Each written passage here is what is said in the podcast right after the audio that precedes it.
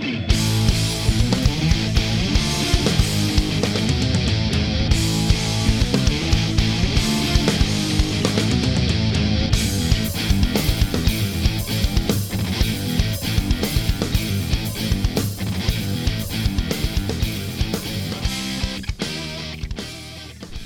right, everybody, thank you for joining a very, very special Prog Report Top 5 podcast. Uh, we don't always get uh, the the guests that to talk about their own music, and we have here one of the all-time greatest musicians uh, that we know, and uh, we're going to talk about Mr. Steve Hackett and his top five solo material uh, songs from his solo albums.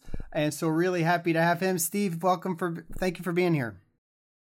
Nice to talk to you. Nice to talk to you both. Thank you. And uh, and of course, I'd like to introduce Geoff Bailie, who you guys know from all our various podcasts and reviews and so on. Geoff. Hello, everyone. All right. So um, this is really exciting. So about a, I guess it's been a week uh, while we're recording. It's been a week since you just put out the uh, the latest live set with the uh, orchestra, which is just an amazing just awesome uh, audio, visual, the whole thing. Um, talk about recording that that show and, and putting that together and, and just how it came came out. Yeah, we did um, eight shows up and down the UK um, w- with the Heart of England Orchestra.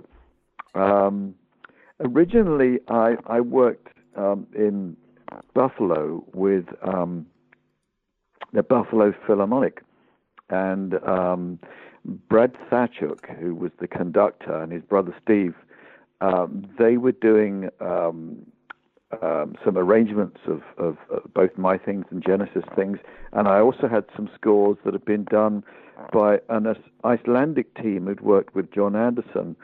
Um, and so originally I saw Jon Anderson um, singing some Yes stuff that was being accompanied just with orchestra, and I thought it sounded really good. It was the best I'd heard him uh, for years. I thought. I thought you know the orchestral stuff really seemed to suit him and that kind of backing, and um, the scores were exquisite. Because um, normally you never know whether these things are going to work. You know, sort of adaptations where suddenly an orchestra is involved. But in that case, yeah. it worked very well, and I agreed to do um, some stuff with them um, in in in Iceland uh, with the band Todmobile, and yeah. Um, yeah. they were extraordinary. So uh, basically, they'd done arrangements of Genesis things, and um, it sounded mighty with an orchestra. We worked with two different orchestras, one in Reykjavik and one in Akureyri, I think is the name of the place, um, and it was extraordinary. So a couple of years down the line, I said, "Would you mind if I use those scores if I work with an orchestra?" They said, "Go ahead." So with uh, Brad and, and Steve Thachuk's um, input, we had, you know, uh, uh, uh, three different orchestral brains on the on the subject, and what you see is is a result of those eight gigs. We mm. we did uh, the Royal Festival Hall, which I think was the third gig in uh, in the UK. So we did the Royal Festival Hall in London last year, and um, what you see, I think, is probably um, the best live album I've ever done certainly the most ambitious. You know, with that amount of uh, musicians on stage, those um, suddenly huge forces. Uh, so I'm I'm I'm very proud of it, and I find myself watching it quite a bit, thinking, "Wow, you know, this this is quite something. It doesn't happen every day of the week." Yeah, you know, you're right about sometimes the orchestration not just being forced in. And I've heard live albums mm. where hmm. they do that, and it sounds out of place. Like they just wrote yeah. stuff to fit in somewhere. But yes. with this, it sounds so perfect. There's the, the one part that really, when I was listening to it, that blew me away right away was in Dancing with the Moonlit Knight, where in the middle yeah. section where you go into that solo and the string accompaniment is just so awesome. It's just like a, a, wow moment for me on that thing.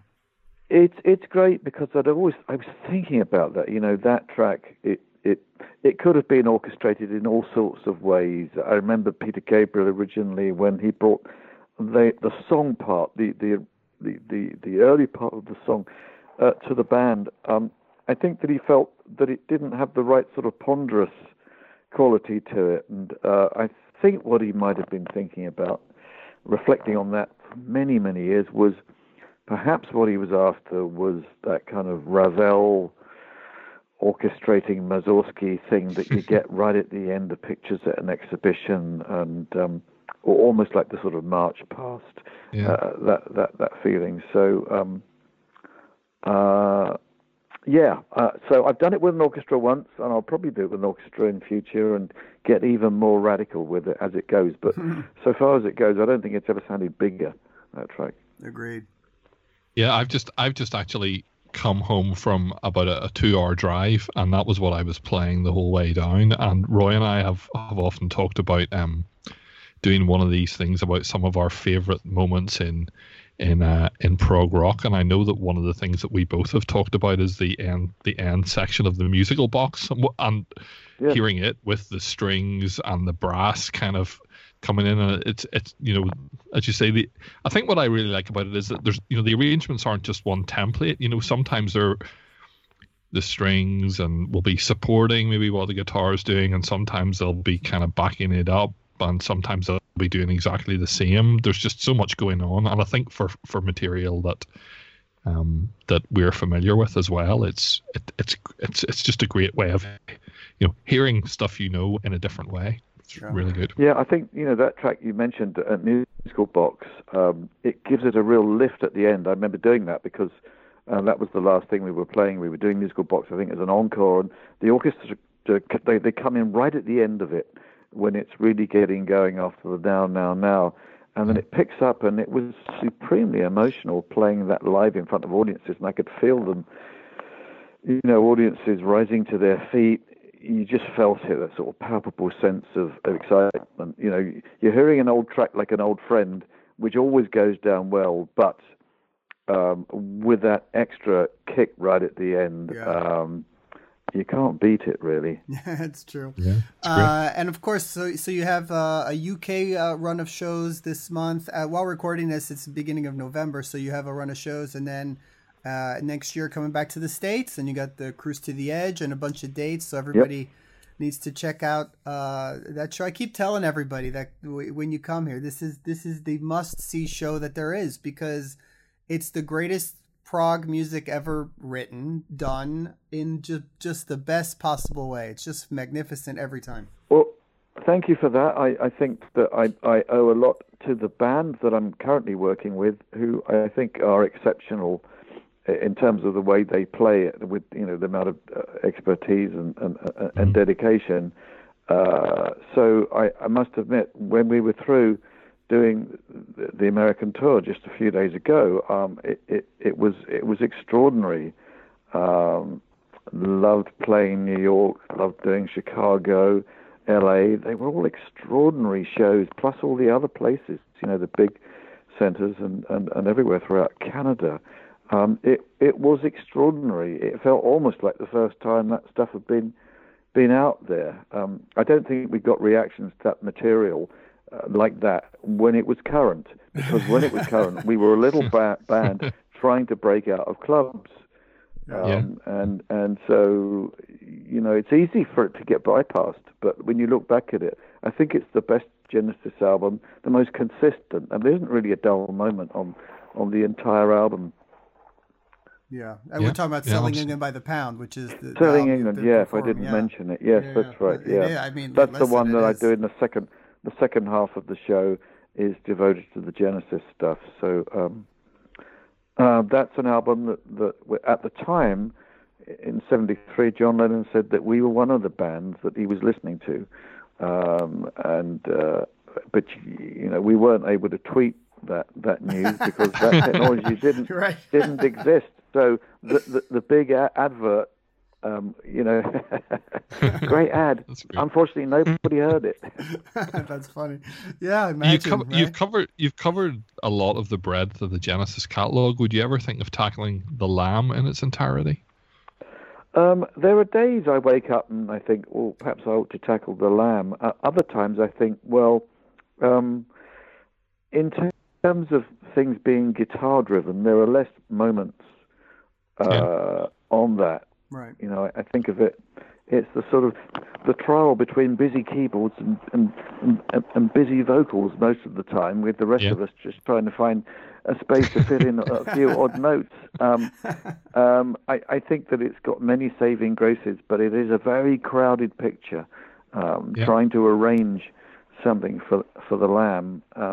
Yeah, fair enough. I mean, I wonder what an I wonder what an orchestra would make of that. That would be that would be something, There and they go. probably, um, you know, uh, I think this stuff that they were doing with me was difficult enough for an orchestra because you know some of the some of the runs that they were being asked to do were were um, and in seven eight very very fast and and um, yeah. I think the reason I, think that I, the, the, I found the out reason- later that they they were terrified no, the reason it came to mind is because Nick D'Virgilio, who I know has played a few on a few of your albums, he did a Yep. he did a version of it uh, using nearly all acoustic and orchestral instruments. So there were sort of you know clarinets playing some of the keyboard runs and stuff like Right. that. Just quite quite uh, interesting. Uh, I haven't heard Album. that, and and I ought to because I'm in touch with him. So It's from is, a few is- years is that back, an I album? believe. Yeah. it- it's Is called that an Re- album or was that live work? It's an album. No, it's a li- It's called Rewiring Genesis. Right, Yeah. He did a few years ago. and it's an album. Yep. It's an album, yeah. It's a I ought to double get C. that. I Uh, have to get it. All right. So this is all right. That's great. So uh, let's go ahead and get started. But we're here. We talked a lot about Genesis, but we want to focus on Sure. your solo material because you're also playing. Uh, you're celebrating the 40th anniversary of Spectral Mornings. Um, Yep. Which is uh, just uh, another masterpiece record, and I'm sure that'll pop up here probably somewhere. Um, so uh, what we'll do is, Steve, we'll let you go. Uh, uh, hopefully, you have you picked five songs and and put them in Yep. in order as best as possible. We know that's always a challenge, uh, but we'll let you get started with your number five. So just let us know the song and and something about it if you have. Uh, okay, so uh, uh, uh, number five. So we're starting with the last first. Correct. Um, I was I was very proud of um, the Virgin and the Gypsy, um, which was on Spectral Mornings. It was track number two. Um, it was a track that um, didn't come together easily. Um, I think because uh, a lot of it, and it's a quite a big arrangement, um, but it's all held together by slender threads. It's really a number of 12 strings and, and harpsichords playing together, doubling the parts, and there are basically two harmony parts that go on. So um, it didn't really come together until we put the two harpsichords on, because I, I tried 12 different tracks of 12 string all playing together, but it didn't quite sing out in the way that we uh, wanted it. I mean, I've been playing it live, and funnily enough, it comes together wonderfully with um, uh, today's technology. But you've got that, plus you've got a guitar synth, um, actually two guitar synths, um, early stuff, Roland 500 stuff for the train spotters, Hmm. and um, uh, and and and vocal harmonies, um, answering harmonies, and preemptive harmonies in some case. Um, and then there's two wooden flutes. Um, they were two um, random tracks. John, my brother, improvised um, two different flute tracks, but he said, "What do you think if we play them back together?" And and they just um, they were very fluent, very very very, fast, and it and it sounded almost like um, you know two young characters who were you know passionately trying to sort of entwine themselves around each other, and uh, and so it it seemed to bring out the folkiness of the um, of the um, of of the lyric. Um, now, the lyric you might think it's based on the D.H. Lawrence uh, story, but I deliberately didn't want to read the book or see the film until I'd um, written uh, the lyrics, and I, I had for inspiration a thing called uh, it was a book called A Victorian Book of Flowers, and I was trying to do a lyric, a kind of poetical thing, um, based on all based on flower names. So I was running them together, and um, the ragged robin is a is a flower, and smoke tree. So they were all evocative flower names.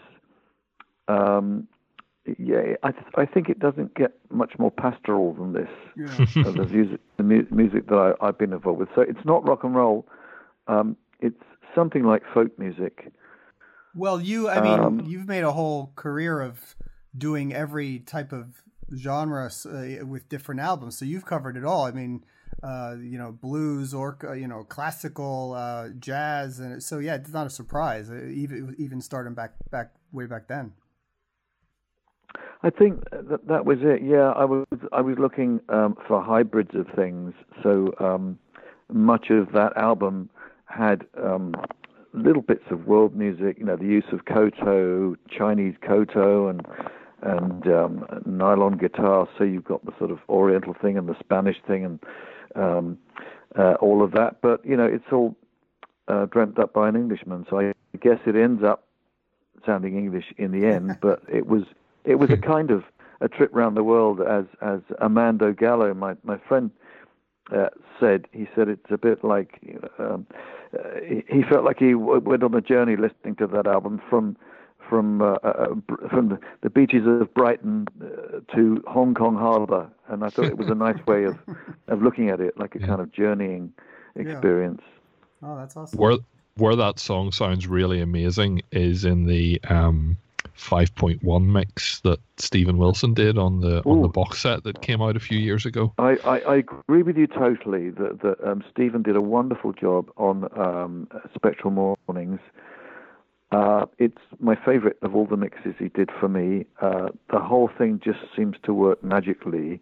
Um, yeah. I gave him a minimum of input on it and um, just let him get on with it. And uh, it came out very, very well. You, you, get to hear all the detail that's going yeah. on, and there's yeah. lots more detail on it than even I was aware because we recorded some things.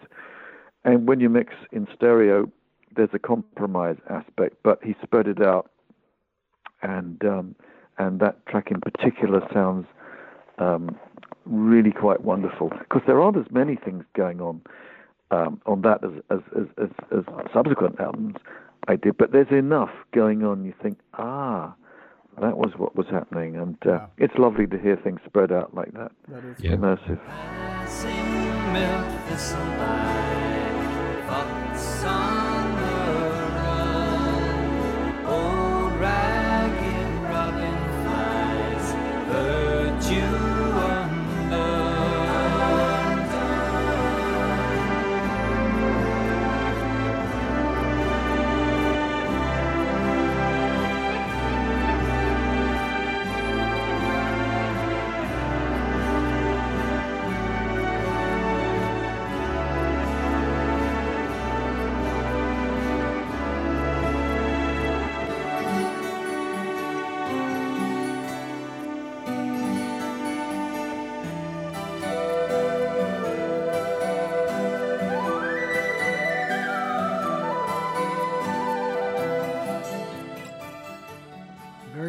Right, nice start. Thank you. Uh, all right, Geoff, you're. Uh, let's jump to you. You're number five.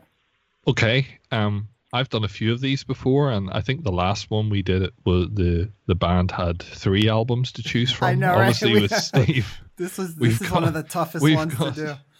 We've got so much, and uh, I always try to kind of, I suppose, choose things that I've connected with or that they they meant something to me. And so the starting point was obvious, given um, given that I'm from Belfast, given given that I read a lot of C.S. Lewis when I was a child, uh-huh. um, and obviously Lewis is from Belfast originally, yeah, and yeah. and so, yeah. um, first post Genesis solo album, please don't touch. First track, yep. uh, Narnia, of course, yep. and uh, and and a based on some of the stuff from Lion Witch and the Wardrobe. Um, I think I'm right, and um, in terms of that song, obviously immediately connected with that because it was a a world I was familiar with. Um, also a fan of Kansas, and where Steve Walsh sings it amazingly. Phil Ehart plays plays the drums, and um, that kind of the obviously the chiming and ringing acoustic guitars, the sort of the tack, yeah. almost honky tonk type piano that goes through yeah, it, and that, that, incredible um, vocal performance and and lovely little sort of swelling, sustained uh, guitar parts throughout it. I just think it's a it's an amazing amazing track. Love it. Uh, yeah. Um, if if I commented on it, I'd say um, I remember years ago um, I just met Ian McDonald when he just left King Crimson uh, before he formed Foreigner. and um, he was just about to release the McDonald and Giles album, and I was playing him some ideas, and um, he said, "Oh, you know, you could use that as an in- introduction to a song if you like." And I thought, "Oh," and I I did just that. So the introduction is because Ian suggested oh. that it could be that, and it always reminded me of a kind of sleigh ride through yeah, yeah. snow capped landscape. It it had that. There was something of Christmas about it, the chimey quality. So yeah. we had two guitars, two acoustics on either side of the stereo, and a um, uh, a Fender in, in, in, in the middle, Fender Strat, plus uh, Eventide harmonizer on on all of that, and, and, and wind chimes, which were uh, in the mix, but um, at a subliminal level, because I didn't want them to in, interfere with it, but I just wanted it to sparkle more and more and more. So, um, and it's quite heavily compressed. For yeah. those who are interested in the production of it, um, oh, sure. the rest of it mm-hmm. was was, of course, you know, the the the, um, the fantastic books which um, which Lewis wrote, and in recent years I've become very familiar with the house that he lived in, um, mm. uh, the Kilns, just outside Oxford, yeah. in England, and I've visited lots of times. I know the lady who's the sometime warden there, who's an American lady, um, and um, it's uh, it's extraordinary to go into that house, and you just feel like you're entering the world of not just the past, but there are these other worlds that he was conjuring yeah. And the, the, there's a book I have called Of This and Other Worlds, which Lewis wrote about, basically about writers, about other writers, you know, about himself, but but about Tolkien, about you know, favorite writers, and um, and all of that has been a, a revelation to me. So I think I've read practically everything he wrote, um, and and and that in itself has been an extraordinary journey. And I know that these books were very, very helpful uh, to my to my wife Jo when she was a kid going through a particularly hard time of being bullied uh, at school by both kids and teachers, and um, she saw them as an absolute lifeline. So these, yeah. and I know that it addresses you know the issue of, of, of bullying, the, the later chronicles. Yeah, um, yeah, indeed. And and so hugely important for, for all of us in different ways.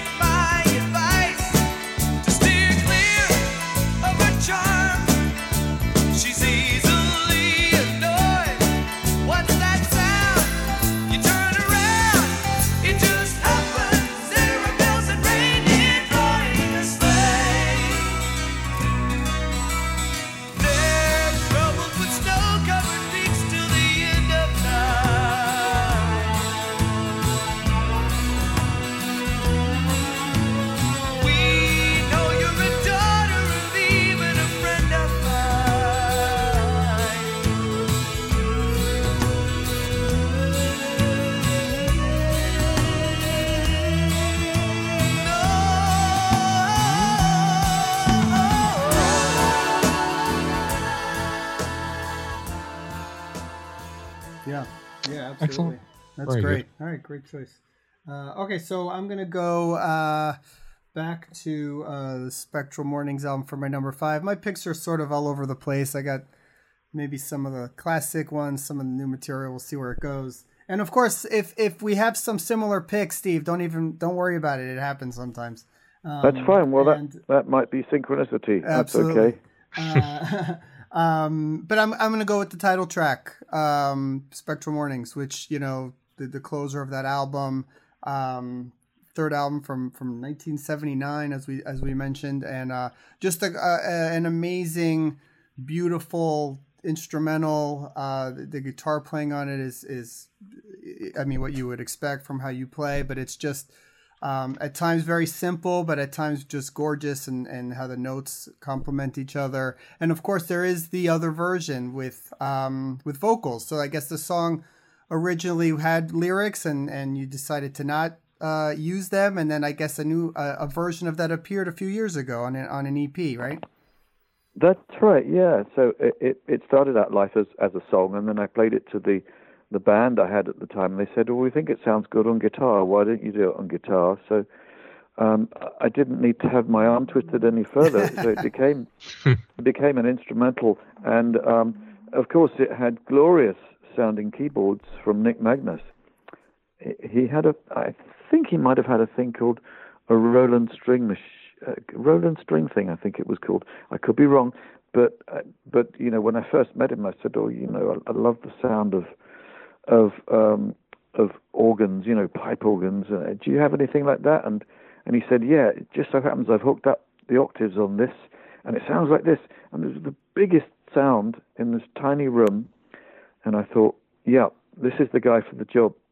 Uh, funny enough, last night I saw him um, for dinner, and he gave me a copy of his latest album, um, which I've played on, and um, so you know we're we're still in contact uh, with with each other, and um, so yes, that came out just peachy that one.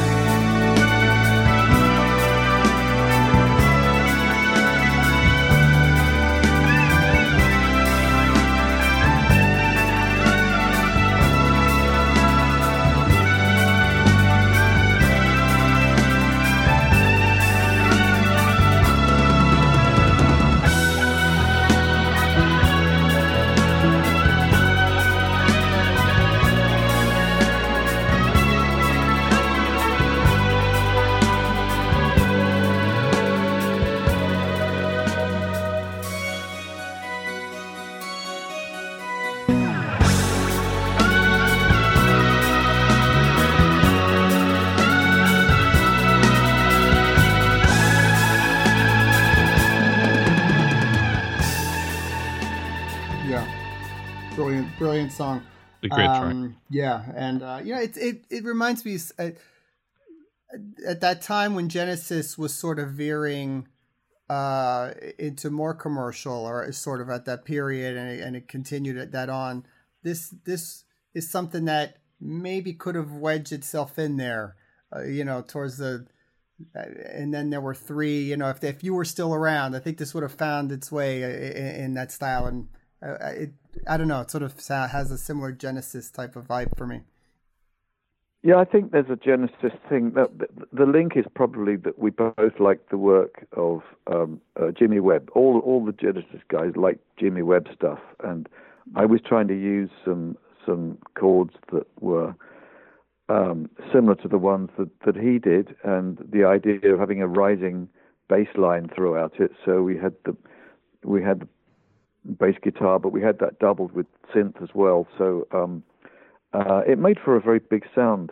Yeah. Um, and I, have been playing it recently uh, as part of, of the live show, and um, it, if there was any subtext to it, it was the idea of uh, survival after death, the idea of the spirit flying free afterwards. So it's supposed to convey that, and I hope that, that you know the organ on it uh, conveys the same thing to other people that I feel, which is just you know the idea of I don't know. There's something of the breeze. There's something all, organic in it. It's the wind. It's it's that huge sound. It, it's the yeah. sort of exaltation. There's nothing sort of um, um, religious about it, but but I I think it's it's the idea of of survival. You know, earthly survival to whatever wherever we go next.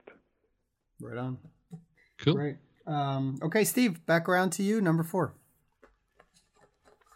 Um, well, funny enough, we're on the same album. We're all on the same page, I think, with a lot of this here.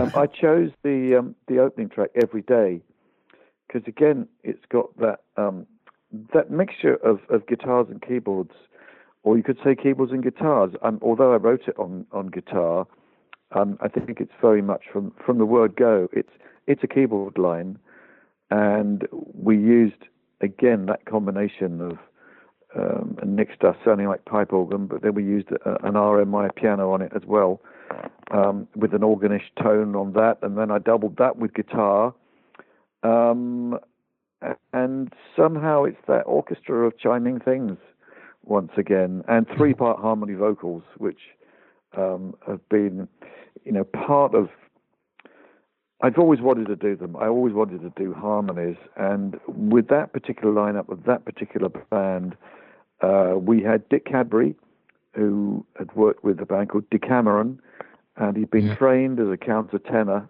singing falsetto stuff. and um, he was the one who choreographed, that's the only word I can describe, choreographed the harmonies on it. Um, Pete Hicks was the lead singer, uh, but all, but on, on this, you know, we were all singing on it. So three of us became the the lead singers on it, and um, yeah, so you know, for a short while there, yeah, it, it just felt like a you know, so it, it's a kind of it's a it's it's a keyboard thing, it's a it's a vocal harmony thing, but then it becomes a a, a guitar play out as well, and um, the uh, lyrically, it, it's really it's it's a drug song. Um, it, it, it's about someone that I, I was very close to, my, my first girlfriend, in fact, and and some of the things that she said to me, and the reason why she was getting heavily involved in heroin, and and and explaining this as though it was the most positive thing in the world. So um, it's it's a very personal song. Again, I play it live all the time. The uh, the ending guitar breakdown is just one of my favorite moments. Also, you yeah. know, was that always intended in that song? Because it it almost sounds like it becomes a separate song and so, how did that part come in to play when you were putting this song together? Um, well, I, I, I had a melody that seemed to work being played very quietly on on keyboards, um, and but it also worked big with bass pedals and, and a band thundering away. So um, uh, it just works live. It's it's something we played live. I think we may have played this live before before we recorded the album. My, my memory's oh. a bit hazy now, uh, but um, back in those days, uh, uh, sometimes that was the way we, we worked. So um, I, I, had a feeling that it, it would work live, and, and, and indeed it did.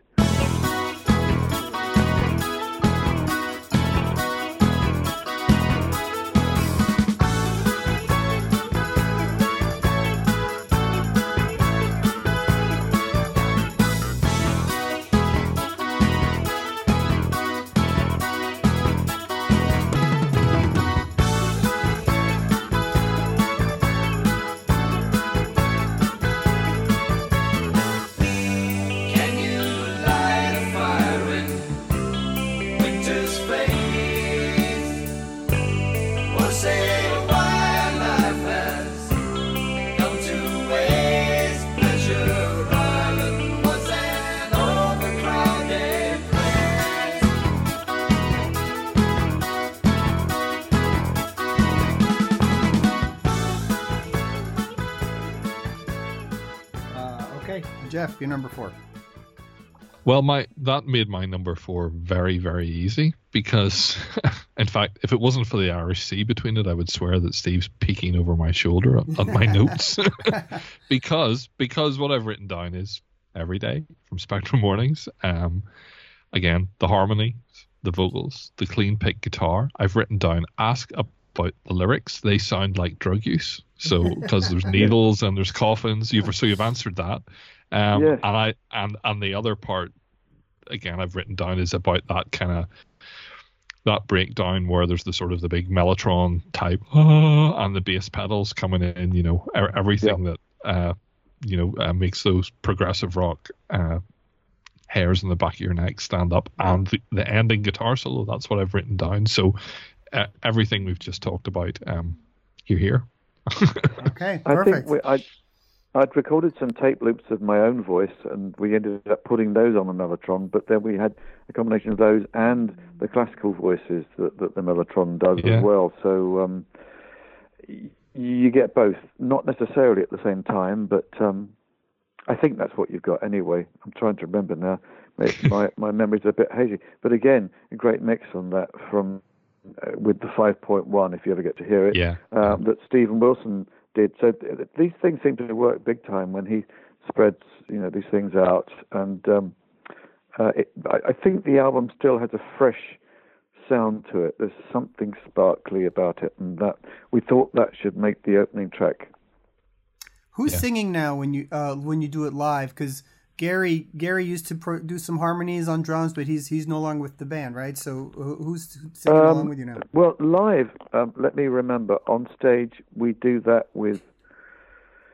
It's me. It's um, it's Rob Townsend. Yeah. It's um, um, Nad Sylvan. Um, I think Jonas sings on that as well. So we have four singers on it. Yes. And, and and sometimes when we perform live, we have Amanda Lehmann with us, and so then you get a girl's voice as well on some of the shows, and um, and it makes for a very big, bright harmony sound. So um, again, it, it, it's just one of those things that works. Safety yeah. in numbers, yeah. Think, with harmony. There's so, that, and um, I uh, oh, okay, I'm gonna go with mine. My number four. Um, I'm jumping. I'm jumping decades ahead uh, to sure. uh, 2015 from Wolflight. Uh, I'm gonna pick "Love Song to a Vampire," mm-hmm. which okay. um, is just a tremendous, tremendous track. And you know, I gotta tell you, I mean, it's it's just an amazing thing when when it, you know I, I wrote down here that this was your 23rd album, which is I mean, not who is still making t- like their 23rd album, and it it's an amazing record from beginning to end. It really is just awesome. Um, and I got to see this tour, uh, luckily enough, and you played the, a bunch of the, the, songs from this live, and you played Vampire live. Um, just what a cool track! The chorus where you got all those ahs coming in for that part is just so epic, and then and then you throw in right at the end this like this total rock out part uh, which is just unexpected but really cool. Um, talk about that song a little bit because that has always been one of my favorites. Yeah, um, let me see. Um, I don't know where to start, um, other than to say that um, I think it's the last thing that Chris Squire ever played. Yes. Um, the rising bass line on oh. the chorus was was him, and um, we were great pals. We made the album called Squackett together, Squire and Hackett. Another great um, album. We did. I'm glad you like that too, and um, wonderful to work with him. He just happened to be in town for a couple of days, and he said, "Have you got anything I can work on?" Uh, and I said, um, "Yeah, funny enough, I got a track where we, have struggled with this. We've we've used sample basses, and we've got about five of them on it, and none of them sound any good."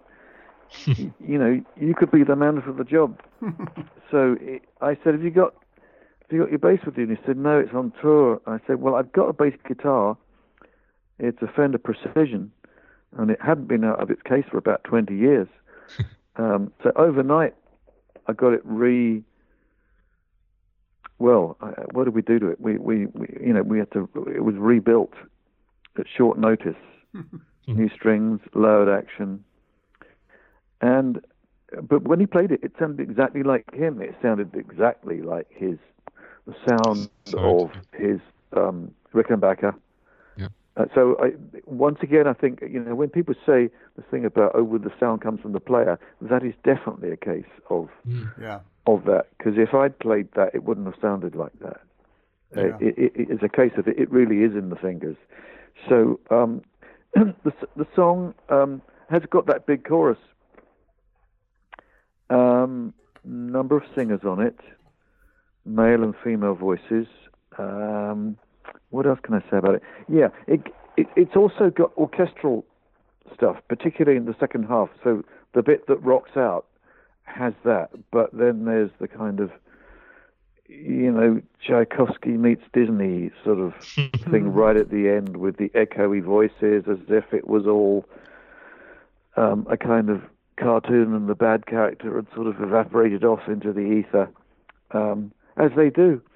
Um, uh, so it it was a favourite from that album. I, I, I, worked long and hard on, on it, and um, uh, you know, you always want these things to be better, but maybe it didn't need to be better than that.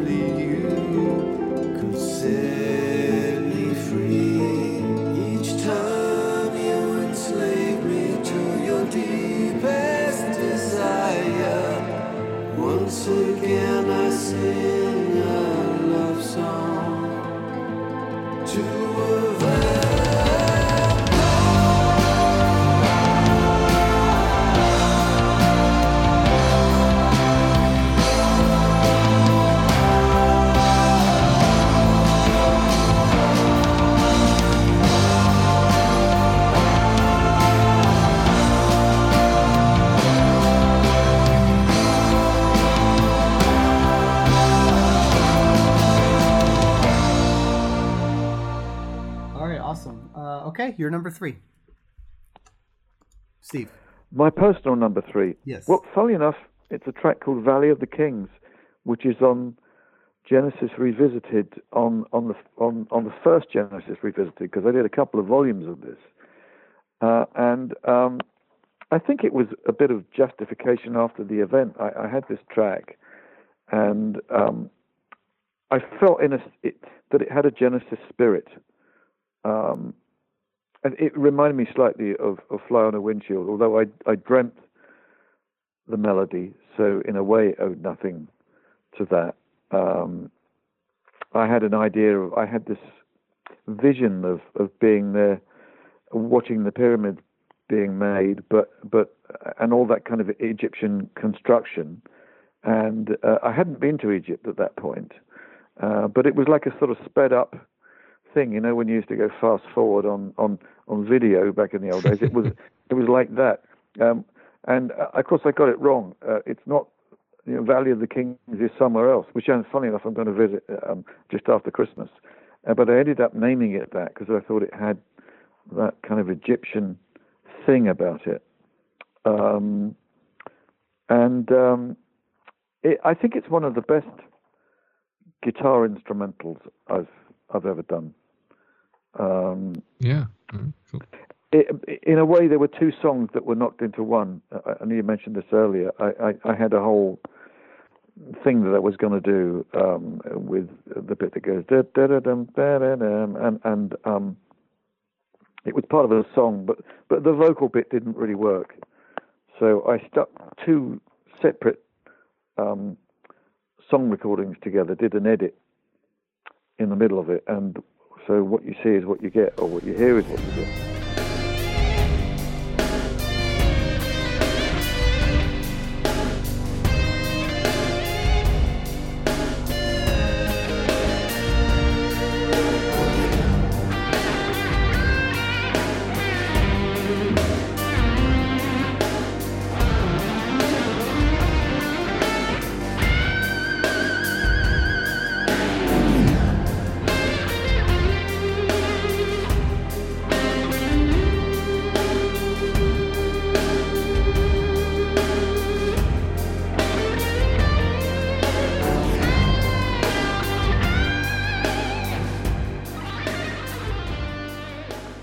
Of that Genesis Revisit album, the first one, um, so yeah. that's, that's, from back in '96.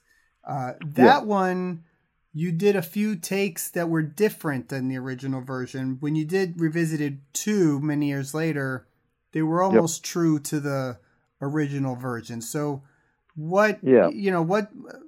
Talk about the different approach to that. Like, I mean, some of them are really fantastic. Like your own special way with with Paul Carrack singing is is completely mm-hmm. different.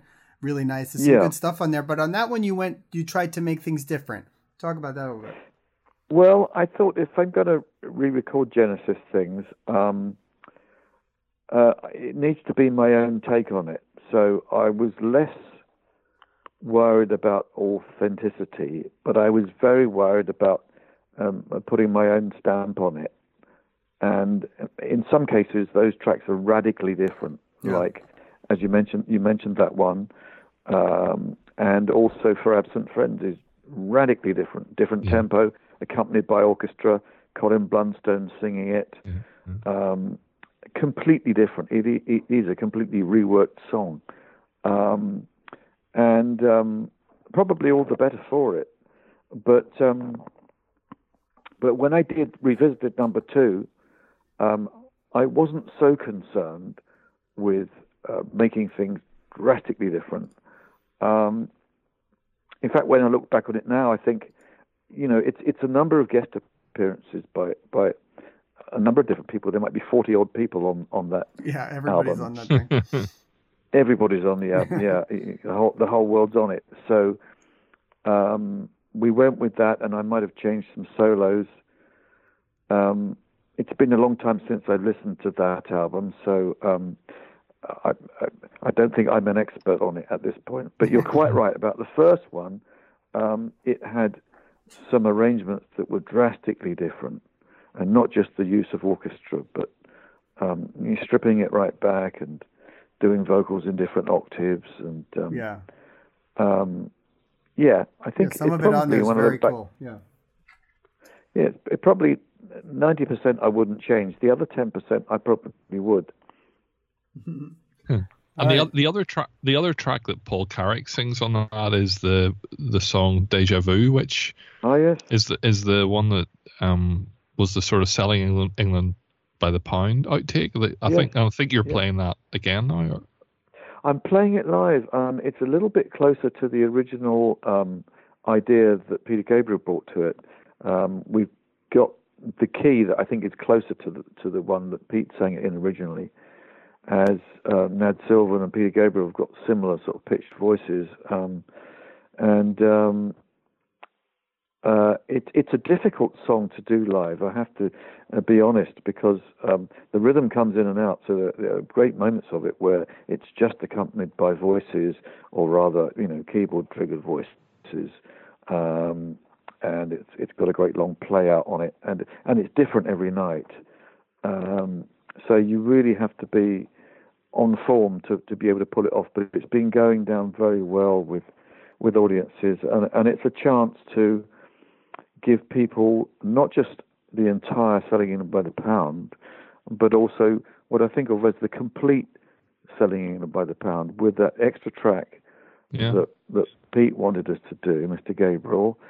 Um, and I always thought it was a crying shame that it, it, it didn't get finished by the band, and I finished it years later because I thought it was such a potential gem. It was a beautiful song. It was full of soul and heart, and I thought, oh God, you know, this is one thing that Genesis does very, very well. Yeah. So it happened, but many years down the line. no, good to yeah, nice to bring Cool. it back. Uh, all right, Geoff, Yeah. you're number three. Okay, number three. Um, so the first time I heard this particular track, um, again, in the we talked earlier on about the John Lennon quote in the days before uh, the internet and Twitter and everything. Um, I remember coming across, uh, it must have been early '90s, a late night kind of Steve Hackett in concert that was on one of the channels, and it was probably the first time that I'd actually seen a live performance, and there was an instrumental in the middle of it um, that I re- remembered liking, and but I didn't know what it was because it was a TV show, and you couldn't sort of go and look it up on the internet. And then we talked about Genesis Revisited. Whenever the the live album from that tour, the Tokyo tapes, came out, um, Yep. the track was on it, and it was called "Riding the Colossus." Oh right, Um, yes. and um, I, I just it was a track that I that I really enjoyed, and then it sort of reappeared again about five years later, uh, or maybe even longer, uh, fifteen A vocal later. version. A vocal Um, version. Yeah, enter enter the night uh, was on Yeah. the the bonus disc of the Beyond the Shrouded Horizon album, and I was like, oh, that, that's that that's that track again. Um, so Yeah. yeah. so you talked about Spectral Morning starting as a song and becoming an instrumental. Was that one that started as an instrumental and became a song? I think you're right. Yes, it, it, it eventually became a song, um, and um, it went through different incarnations. Um, but originally, it was all about the guitar, Yeah. um, as so much of my stuff is. But over time, I developed more as a singer, and um, so yeah, I have this sort of thing. Am I am I a singer? Am I a guitarist? What do I do best? Of course, it's guitar work, but um, I've been moved to sing uh, and and to stick at it. And funny enough, it was Peter Gabriel who said, "I believe singing's possible." He said, "If I can sing, anyone can." He's being very self-deprecating about it, but I think he was absolutely right that that the art of singing was something that uh, needs to be worked on. And I think what he was on about is that everyone's got a voice, and it's just simply a question of um, having the confidence to find the areas that that voice is best suited. So, it, it I think it does take a lifetime to be able to place a voice at its best. and you, are going to go in and out of that, you know, because not everything every singer does, even a great singer. It, it, it's never going to be a classic every time. Um, uh, but sometimes you can end up doing an album where um, it's it's relatively free of criticism from from pundits. um, but I think you've got to be prepared if you're a singer to stand. You know, you've got to you've got to sit in the coconut shy and be hit with those balls. and you've got to be resilient. You've got to have your helmet on if you're going to be a singer.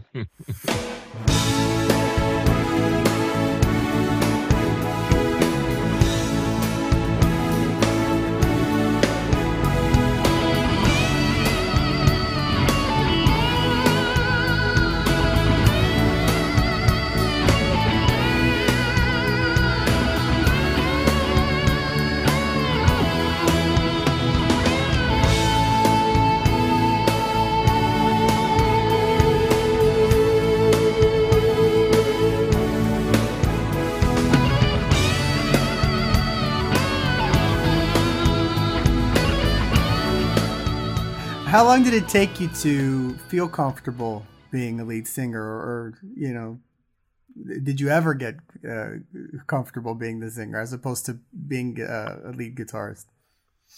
Well, um, I think having the occasional hit single as a singer uh, can be awfully um, helpful, and I've been lucky to have that. Um, and but but but there are times when you know if I do a Genesis set live, I want to have someone who's got a Genesis voice. If I do my stuff like Virgin and the Gypsy, I now do the lead vocal on that, and it seems to really suit my voice. Yeah. You know, with a team of harmony singers as well, because I do like this sort of thing that um, is a great word, antiphonal. In other words, answering stuff, and you get that with liturgical stuff, you get that with church stuff, yeah. and you get that with harmony singers.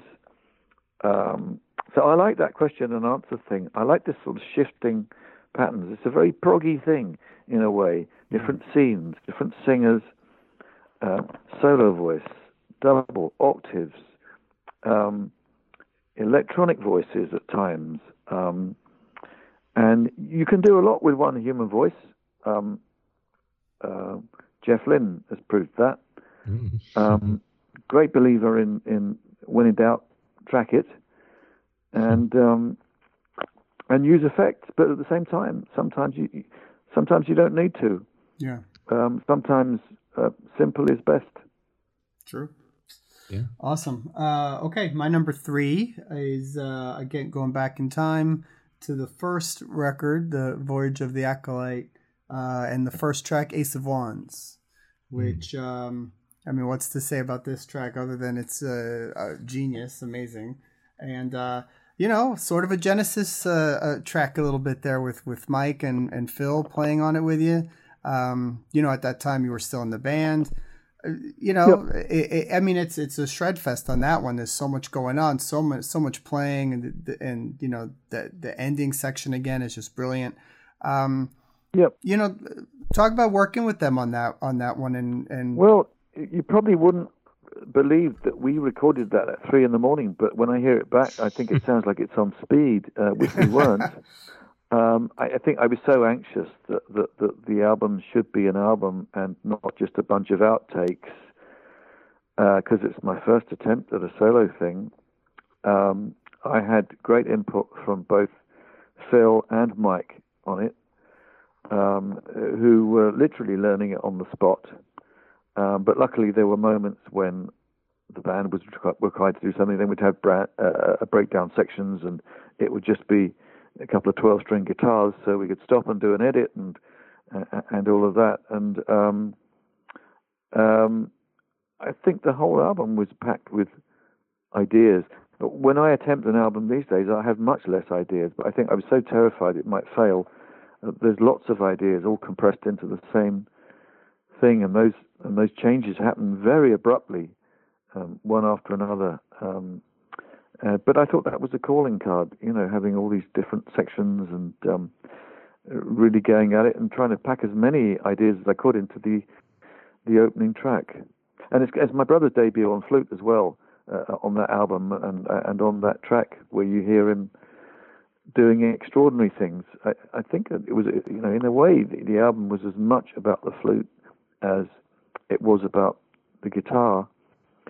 I've always thought the guitar is just another instrument in there, and um, uh, everyone should should have a chance to shine on on an album. Otherwise, if, if you're doing sort of guitar heroic type things, um, it's a it can be a limitation for an album. You know, make it a bit of a one horse trick. And I, I always wanted music to be um, extremely yeah. surprising, which which that track is.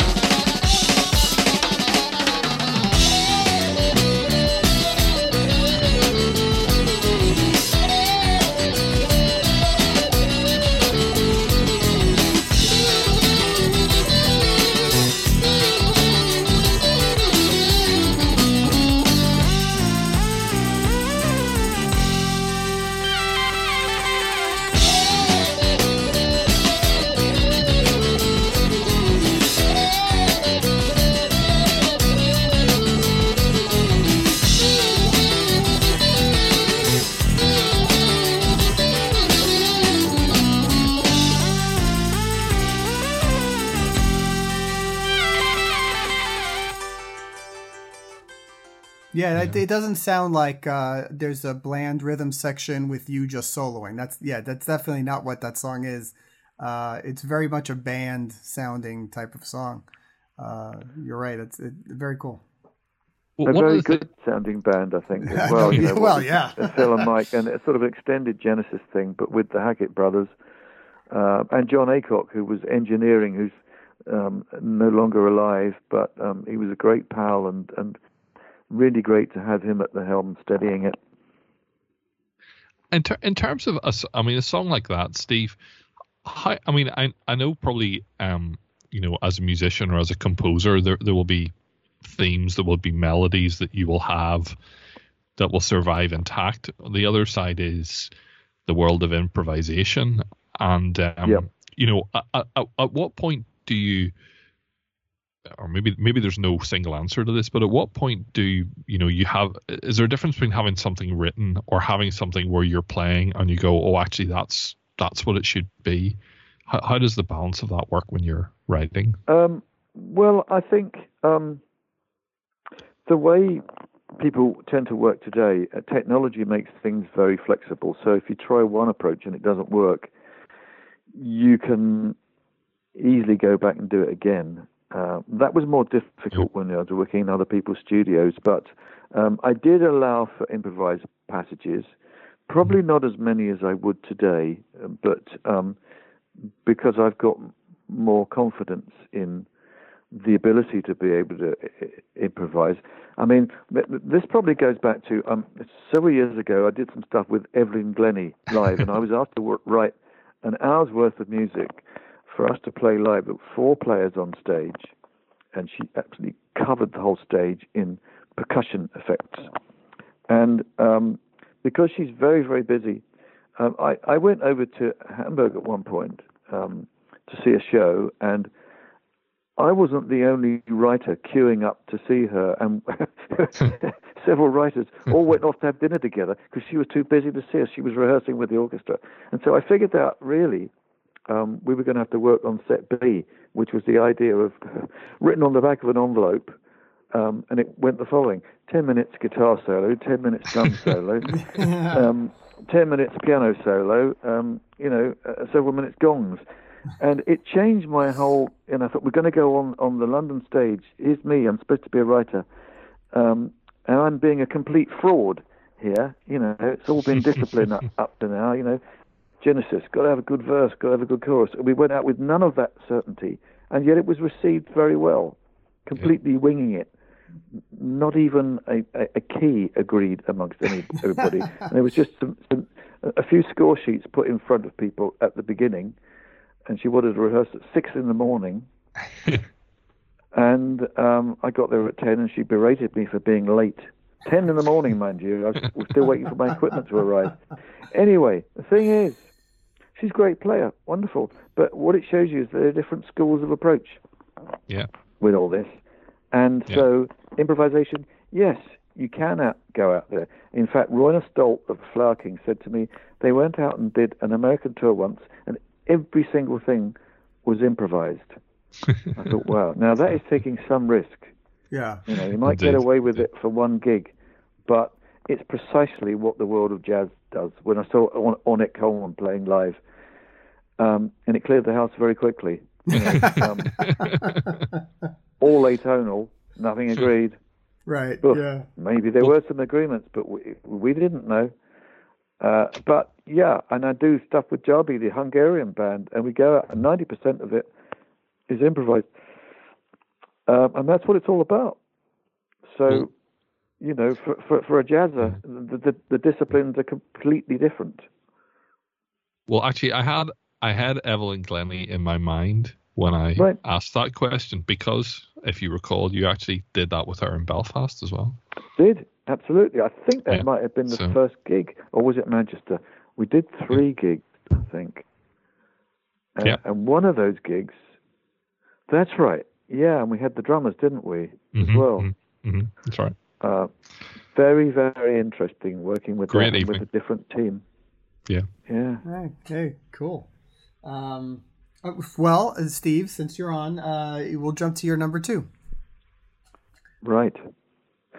Well, my number two is uh, Behind the Smoke, uh, which is a track from not the current album, but the the one before that, The Night Siren. So it's the opening track on The Night Siren. Um, um, the lyrics were really kicked off by my wife Jo, and um, she came up with the line, um, uh, "Behind the smoke is black." and I think she came up with the next line, there is no turning back. And I said, this is about refugees, isn't it? Fleeing a war-torn land. And she said, yes. So then we started to swap Oh yeah. lyrics, and we, we passed the ball backwards and forwards until we got it to the point where we were happy with it, and um, we gave it a very Middle Eastern flavor. Um, but it's also very rocky. Yeah. Yeah, it's a heavy, sort of a heavy, dark, dark number there. very, very heavy, dark thing, but also romantic in a way. Um, there's a very good, I think probably the best video I've ever done was made in Serbia based on that tune. And um, the team who put it together did an extraordinary thing. They made this whole, it looks like a feature film uh, with extras, cast, and, and, and harrowing scenes that you see on it.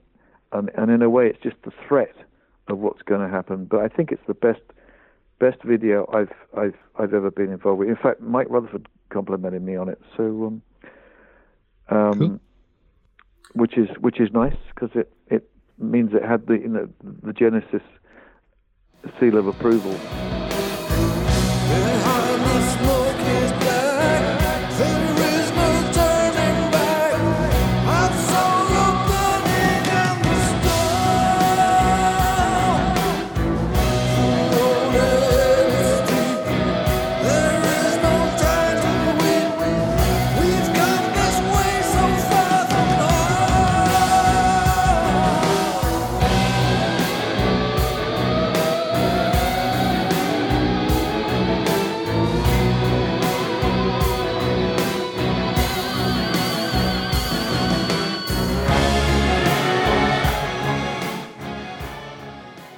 That's cool that you guys keep in touch every now and then, or you, or you, We- we you do, just get an email or something from from one of them.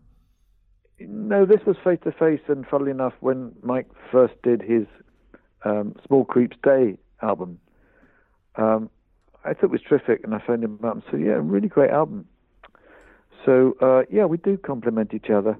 It's a very strange thing. Someone said recently, it's my wife. She said, "Yeah, the deal is with Genesis that, that they privately compliment you and publicly denounce you." it's, it's the competitive, it's the competitive public school thing. That's You know, that's it. Yeah.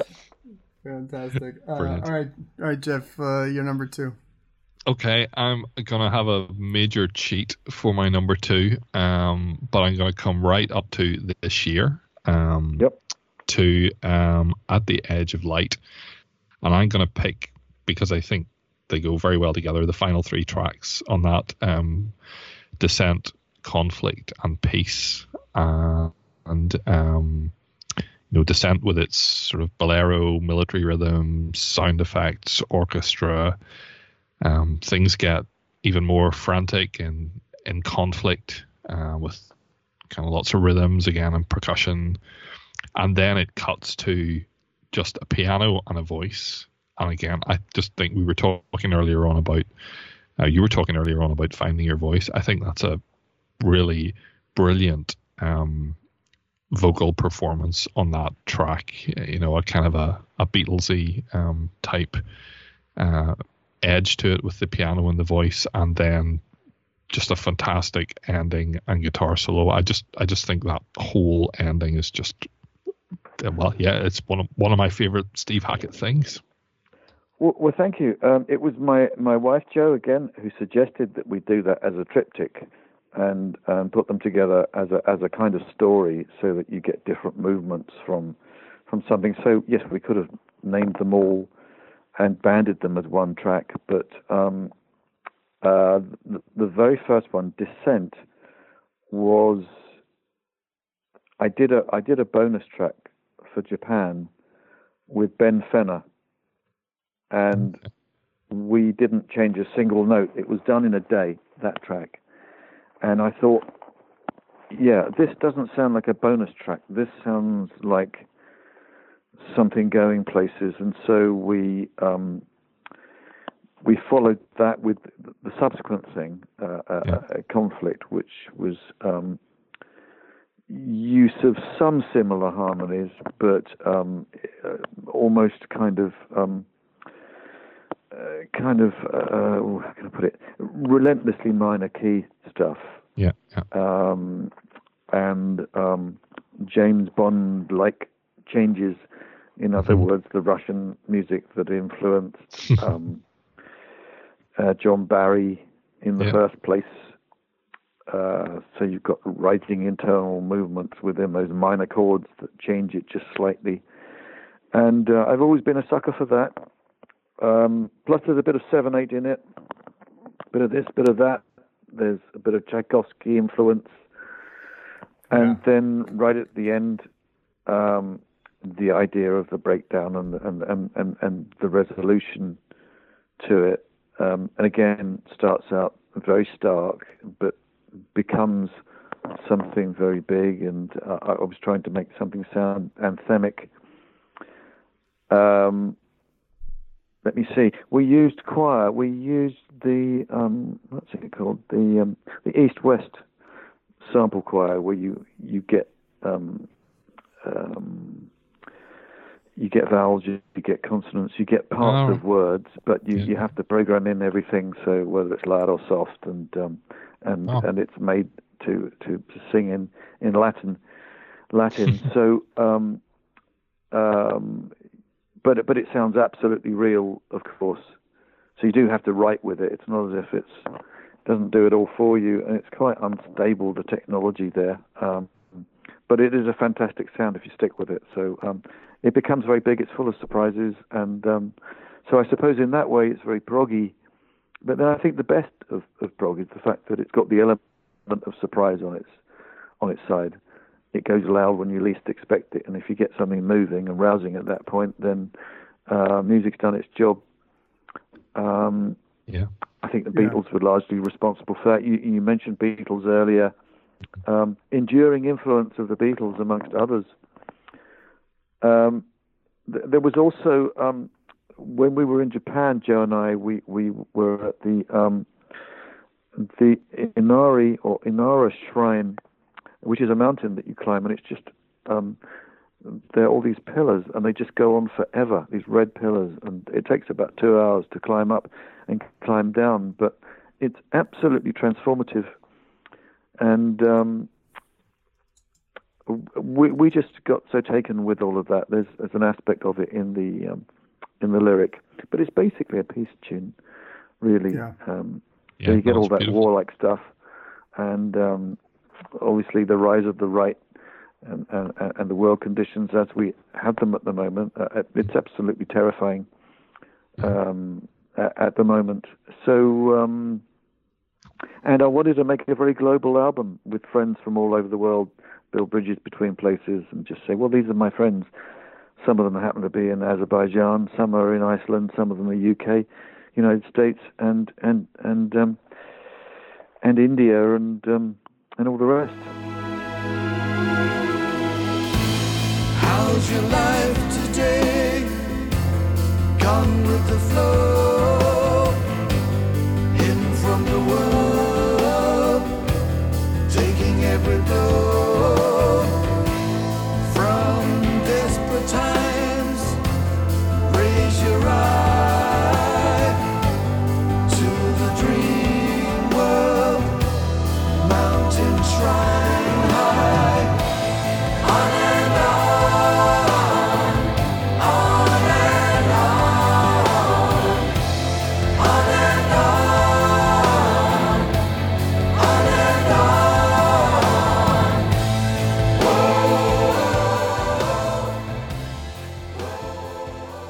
It's an amazing record. Also, as you keep, uh, I mean, you keep putting out great stuff, and uh, at the edge of light is is another another great one.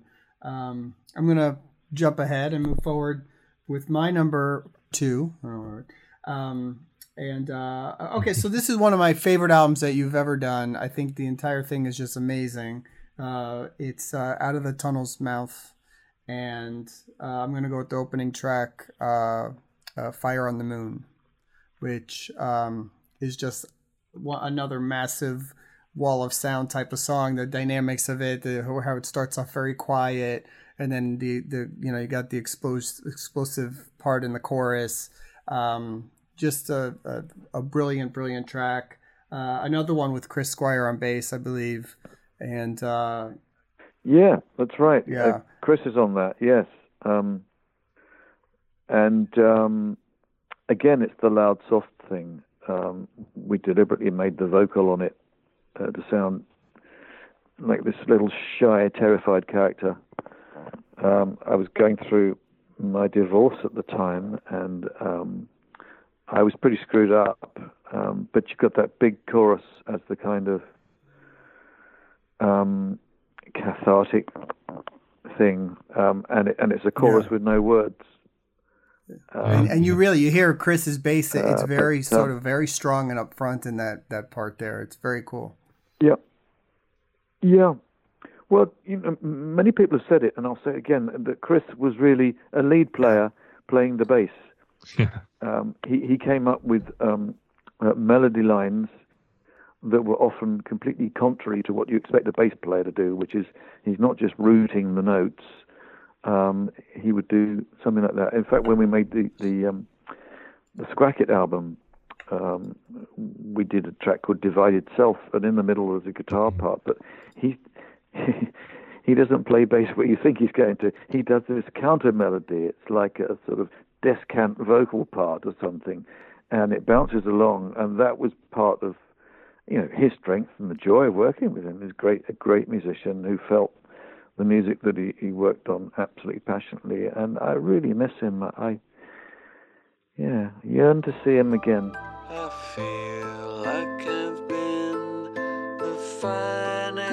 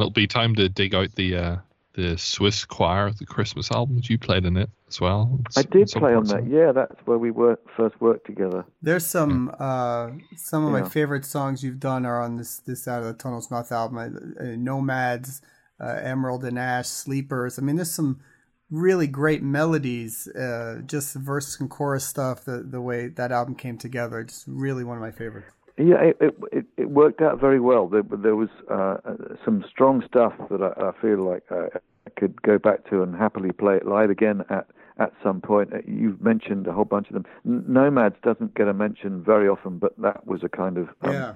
a flamenco uh, influenced thing. And again, you know, my wife Jo's experience was seeing the um, the gypsies in the caves uh, performing in, in Spain, and she took me on the journey, took me to the same place, and I saw the same thing, and it was absolutely stunning. And I was talking to the guitarist, one of them, and I said, "How did you get that effect? You know, this fast and furious strumming?" And he showed me, and the penny didn't drop first of all; it didn't click, and and then finally I got that type of playing together. I was able to do that move, and I was very um, very very glad to do it. But I, I doubt I would have found that unless I'd been to the place. Right. Okay, yeah, so I'm well. excited. Let's see, Steve. What's your number one choice? Um, well, from the current album, I've chosen "Under the Eye of the Sun," which in a way is, is a track that um, has really come together live. We we, we do it live, and um, um, Jonas Reingold plays this extraordinary um, Rickenbacker. It, it's it's a very very complicated part. He's playing really really fast on it. It really shows his chops on that, and um, and the, the the track has changed subtly. Doing it live, it's very slightly different, but but the version on, on record, you know, uh, it's got something going for it. Again, it's a three part harmony vocal, um, but then we've probably got a couple of octaves going on, so you've got five part really, um, and it's myself and Amanda Lehmann doing vocals on it. Um, uh, the um, it's Gulli Briem uh, from the band Mezzoforte playing um, drums on it, uh, Okay. Icelandic drummer. Um, Swedish bass playing. United Nations on, on record. Uh, yeah, all coordinated in, in, in London. Um, and lyrically, it was inspired by many things that I'd seen around the world. Uh, primarily, I would say, standing in Monument Valley in, in Arizona. Okay. Or do I mean Navajo Nation? Or do I mean Utah? Because it seems to uh, cover all of that. Uh, just absolutely stunning, the things that you've got on your doorstep there in, in America. W- wonderful to be there. Um, and um, also being influenced by stuff that I saw in Jordan, um, Petra, and um, Uluru, um, Ayers Rock in, in Australia. We used stills from all these things um, on a on a video that was uh, coordinated, mm, you know, down down the line by by Lee Harris, um, and um, it's a celebration of all all the things under the sun. Really, these extraordinary structures that have taken millennia to create, and and and um, uh, Jo really came up with the idea of doing something, and I thought, how am I going to convey these ideas? These very powerful but static rocks, and I thought, well, again, if you could get a time lapse view of what had happened over millennia with wind, rain, soil erosion, and all the rest, uh, places that had started out deeply embedded in the oceans and ended up in the middle of des- deserts uh, millions of years later. Um, if you could see the film of that being made, which you won't ever, Mhm. um, then uh, maybe we could do this Fast and Furious thing, which shows that. So I, I, I thought, here we go. And, and, and it is sort of the sort of song because uh, Chris Squire asked me to join Yes at one point, and I thought this is just the sort of song that I would have brought to Chris and said, look, I think this has probably got a, a, a, a yes feel to it. How do you feel about this? Uh, so in a way, it's a little bit of a love letter to, to Yes and all the guys that I worked with from that band. And,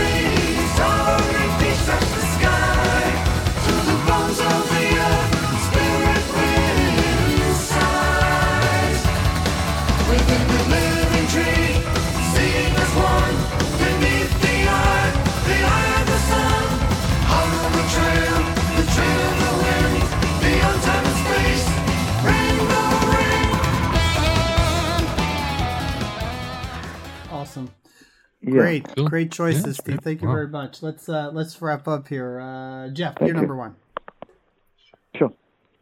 Sure. My number one, uh, and I think I, I wanted to pick for my number one a, a song that included a whole lot of the elements that I um that I enjoy and that sort of represent what Steve does. So I picked um, brand new from To Watch the Storm, Ah, and um, let's see, it has the sort of the nylon string guitar i- intro. I mean, we, we probably haven't even talked about you know there's there's whole albums of that acoustic type material.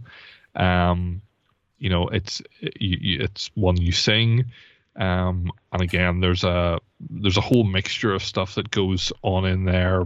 There's a guitar breakdown. There's a sort of an atonal kind of um, quite sort of uncomfortable, um, and then there's a a bit of a, a sort of duel, if you like, with uh, I think it's Ian McDonald playing saxophone. yeah, that's right. Yes, yeah. Well, Um, Ian's uh, input was was extraordinary, but let me f- Mhm. let you finish. Sorry. No, I, I said it, it sort of it, it then drops back to the nylon guitar and uh, um you know it's I- I think it's probably the, probably that was maybe the first album that with Roger King and Rob Townsend and Gary O'Toole sort of coming together. But I, I just love the breadth of styles that you know it's it's like a Bohemian Rhapsody of kind of uh, different sort of sections and and uh, all, all all the things you know lyrical, melodic, atonal, acoustic, electric, vocal, it's just all in there, and it's and it's a, a great melody and a great song too. Winter's coming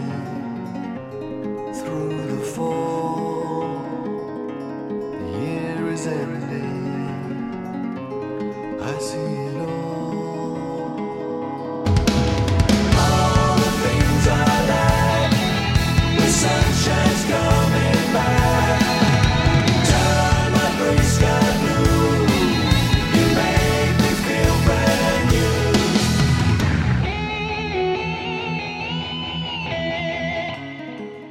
Yeah, the the uh, I think the um, um, the thing about that is is that um, it, I, I have worked with with um, Brian May on, on on a couple of different projects, and um, you know I, I complimented him on the fact that you know Queen always had the art of surprise on their side. That that it was always shifting sounds. Um, solos were never too long. Uh, vocal parts never let you get bored because it always moves on. So there's that idea of of um, being very selectively energetic about them. Um, Yeah. And I think at, at, at times, if you can get enough writing ideas and production ideas together, and you get a team like that, um, uh, Ian was the one who came up with. Um, you know the harmonies on that section, and um, he came up with very unusual harmonies. I didn't expect it to be that. So you get a, a virtual brass section out of him, but the way it's announced, Yeah. you can't tell that it's sax at first, and so again, it's the idea of of uh, surprise, really. Yeah, that's great. Very cool. Uh, okay, my last, uh, my pick, my number one, uh, sort of easy for me because it's one that I always go back to uh, from your albums. It's more more or less recent from from the uh, Beyond the Shrouded Horizon, uh, and it's uh, "Turn This Island Earth," which uh, All right. I think is just the most awesome, massive, epic, uh, po- possibly one of the biggest sort of epic long tracks you've done. I think uh, solo wise, and uh, I didn't notice, but I was do researching the song, and uh, I saw that Steve Howe gets writing credit on it, and and also that Simon Phillips and again Chris Squire on this song. But um, I just love the uh, the beginning it- when everything comes in it's just so perfect because the beginning is just your voice kind of uh, modulated with this effect and then when the drums and the uh, the chorus uh, comes in it's just the coolest uh, moment to me. It just gets goosebumps every time when i hear that and then then the song goes completely in a million directions. I mean you got a whole bunch of different parts and orchestration and, and things going on. It's it's what 12 minutes or something um, or longer. Um, so I just one of my favorites, my uh, my favorite actually. Well, I think um, I was as as a kid. Um, I used to go and see sci-fi films with my grandmother, and um, this island Earth was one of the Yeah. most amazing films, particularly the closing se- sequence when they land on the planet and the planet is being destroyed by um, uh, um, uh, some other warlike civilization that's hitting them with meteors and whatever. And and and God, I, I, I was right there, and and, and um, as a kid, you know, my tongue hanging out, that most exotic stuff. Um, and I I wondered if one could convey that in um, um, in song. So it, it it's certainly yes, it's peopled with a lot of. It's got a lot of um, a lot of stuff on it. Yeah, we, we've got a ton of, of, of, of things going on on it. So uh, I'll have a, a another listen to it and and and um, en- enjoy it with with your ears. Did, did that? Did part of that come out of? I mean, I see Steve Howe and Jonathan Mover both get a credit on that. Was that was part of that maybe came out of GTR? Did it? Or- Yeah, it, it, it, it, it one of the sections came out of GTR. Ah. It was a, a, a GTR reject, uh, but it came out of that, and um, a very exciting bit. Yeah. Oh, very Yeah, cool. cool. Nice call there, Geoff. Uh, well, great. I think uh, the the choices here are surprising all over the place. I think, but we covered uh, a lot of your uh, career from uh, you know first record to, to last record. So, um, thanks, Steve. This was a pleasure as always. You're, Thank you. Really, really been really been great talking to you both, and um, uh, talk to you again soon. I hope. All the best. Absolutely. Thank we'll you so see much, you on uh, on the road on Cruise to the Edge. Yeah. And, and good luck with everything. And of course, the live album. Fantastic. So Genesis Revisited live at the Royal Festival Hall is out now. And of course, you can see Steve Hackett on tour. Uh, just check stevehackett.com or Facebook. And uh, all right, guys, we'll see you again soon. Thank you. All the best. Thanks. Thank you. Bye. Bye.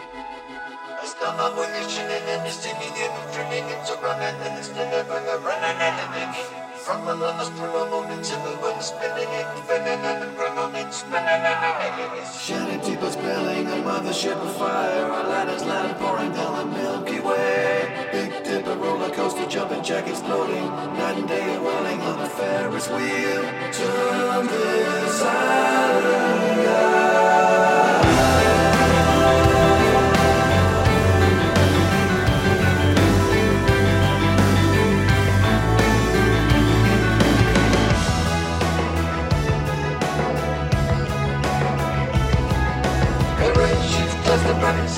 signal from the other side Lemon bringing seven tickles Running and a clicking The speed is and a singing in it No more want that she believes No, no, no, no, no Razor set calling Red planet blazing The singing winds of Jupiter around your eyes